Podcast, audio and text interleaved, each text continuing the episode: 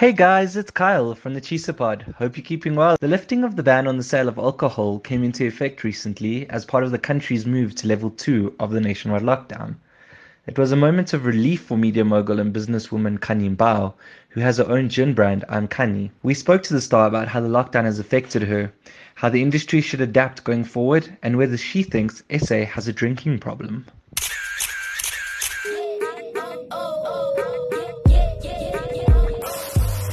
Oh, yes, umzansi celebville is filled with flavor but you know that ge o batla go tseba gore fame e re mo ngwaneng or who secured the latest bag Or just who's dripping with sauce. and who's adding the spice jonga yonke into nje Because if it's hot, then it's definitely in the Chisa pod. As I was saying, Khanyi, you are probably one of the country's most well-known actresses and TV personalities. Yet the lockdown has happened. How's it affected you personally? yeah, it's affected me mentally, financially, spiritually. It's just been such a challenging and difficult time for me that it's made things so hard for me. In terms of my career, I mean, everyone knows that production was put on a halt, there was no work coming in, and then we then um the alcohol when it comes to my gin was also an issue. I couldn't sell my alcohol couldn't advertise my alcohol and i'm also part of Castle Lite. We couldn't we couldn't do any activations. We couldn't do any appearances. So literally it really meant for me no income for the whole year. We've seen a lot of actors and actresses speak about having to turn to friends and family to try and get some relief, you know, to, to help keep food on the table. Um, was that in any way your story, or did you see people in the industry around you having to do that? I've seen a lot of people. I've even seen friends tell me that they've moved back in with their um, parents. Some have moved in with their siblings. Um, I've had a few friends of mine as well that that have said to me that they're lucky that their fathers and mothers had helped them pay for their cars and to try and pay for their rents and mortgages. So it's been a common thing around me where a lot of friends and people I know have had to seek for help. Do you think that there was enough relief given by government or maybe other agencies for artists? No, not at all. I mean, whatever relief that came out, it was probably 20% of the whole population. Um, and when it comes to the industry, it was probably 20% of the industry. And arts and culture, along with sport, is so broad that where do you begin? I mean, in that 30%, who are the people that they're talking about? And um, the, the requirement of it was for our faculty was for arts and culture to help you, you need to prove that you had gigs that were confirmed and now cancelled due to the pandemic. But how the arts work is you Yeah. get booked on a Wednesday to go and have an appearance on a Thursday, or you get booked on a Monday to go do a campaign or a post for for Friday.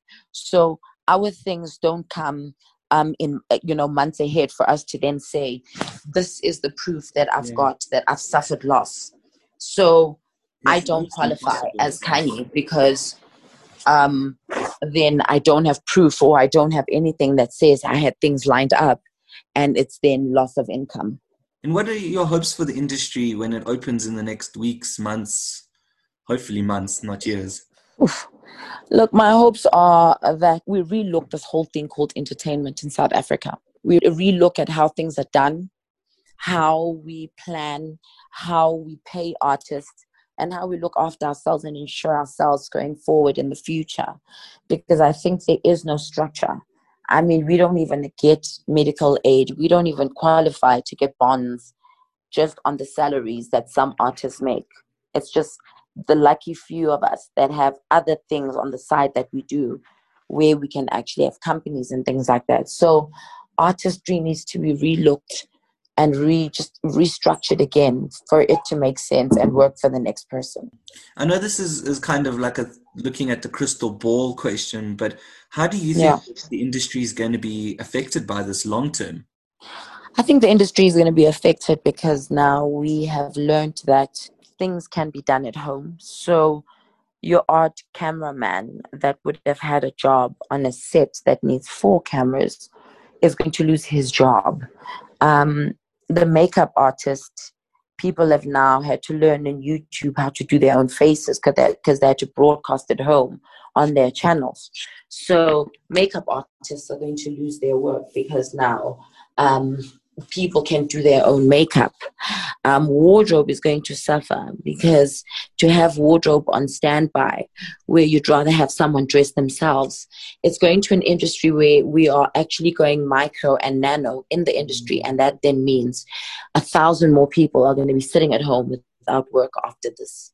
Yeah, and those are the people that we don't see. Those are the people that you don't think, you know, about 100%. the makeup artists, the wardrobe people. Sure.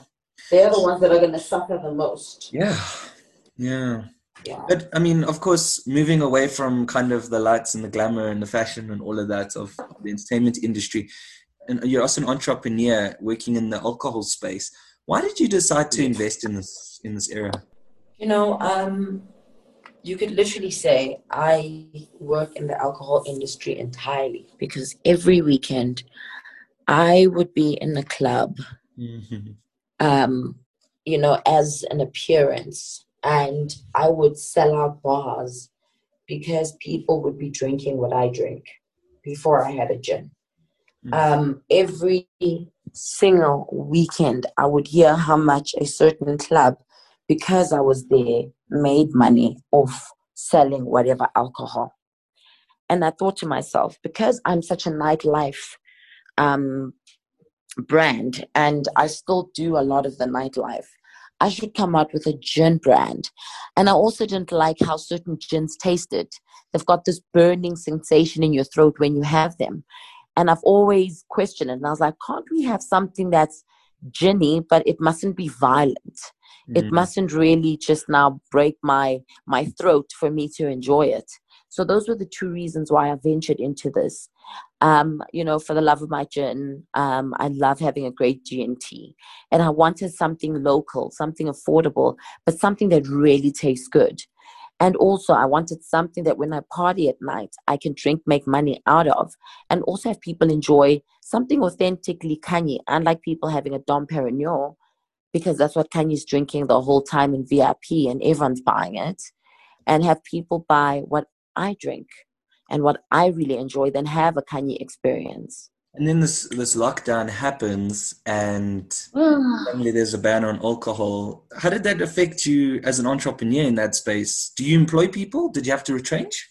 Of course. I mean, gin is literally made by people and ours is handmade it's handcrafted. So you've got people mixing you've got people you've got a mixologist who sits there and finds your fa- flavor profile. Then you've got to um, order bottles and then you need to put the pendant because i've got a gold pendant um, on it. And then next thing you need to um, then get storage for it um, and it in shops and we are charged for storage i keep telling people that even if let's say i've got 200 bottles left because of the lockdown and they're sitting there. I need to pay for that space. I, then I can't pay people that work for me. I can't pay the guy that's going to deliver because I haven't made money. Yeah. And I can't do marketing because how am I going to pay any PR company to try and market my gin? And suddenly it's it's exactly like in the entertainment industry where we think that it's straightforward, but there's so many other mouths and so many other people behind the scenes that are affected by this yeah? Yeah. Sure. Yeah. So but then what do you say to the argument that south africa has an alcohol problem and the ban should have been extended to the latest possible date? Of course we're going to have alcohol problems. Of course we're going to become alcoholics.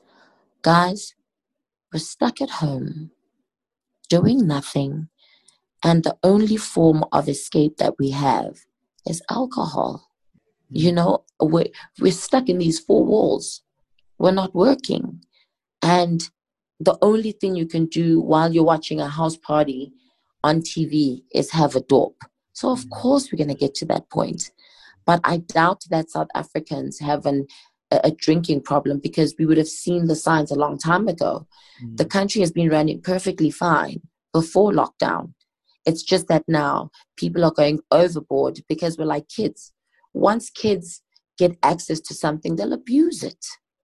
But you should just make just make sure that people adhere to the rules and understand that their responsibility impacts on other people's lives and jobs. That if we should go to another ban, more families are not going to have work. More kids won't be able to go back to school. Reason being, their parents don't have money to pay. It's that simple. That's the conversation we should be having instead of discouraging people from having a drink. The mm. country has been running. Do you understand what I mean? Mm. The country has been fine. It's, we, we, we haven't had this issue. Mm. And obviously, when people are drunk, they'll want to go drink with their friends. But if it's a normal thing for people to have alcohol they won't do this. I understand. So the country now moved to level two lockdown this week, um, and included in that is now the sale of alcohol. What are your hopes for for the industry and, and particularly for your brand now going in the next few weeks and months? Look, I hope the industry has learned um, that we need to find ways in also doing our part in promoting responsible drinking, but also we need to now market the hell out of everything that we have and we need to stand together. Yeah. So it's really our duty now. We need to also now stand with the government and be strict and rather say you can only buy two bottles of I am Carnation per person. Yes, I know someone's going to go to different bottle stores, but now that's their issue. But I've I've made I've I've made it my my mission to say, okay, cool. Um, I'm gonna also do my part and say you can't buy a case during lockdown. Mm. You can only buy one bottle per person, you know, fine. You've got a mate that can get you more, great. Or you've got someone who's still going to get it, great. But I've done my part. I get that, but then it, I mean, can you just as a businesswoman, doesn't that affect your bottom line because you want to purely in business sell as many bottles as possible? It does. I won't lie to you, it does. But it keeps the alcohol open. I'd rather get a few cents than not get anything at all. It starts there. We need to start small for us to get to the greater goal. Imagine wanting to start all the way at the top and make hundreds of, of, of, of, of millions. I'm just making an example over a week of just opening.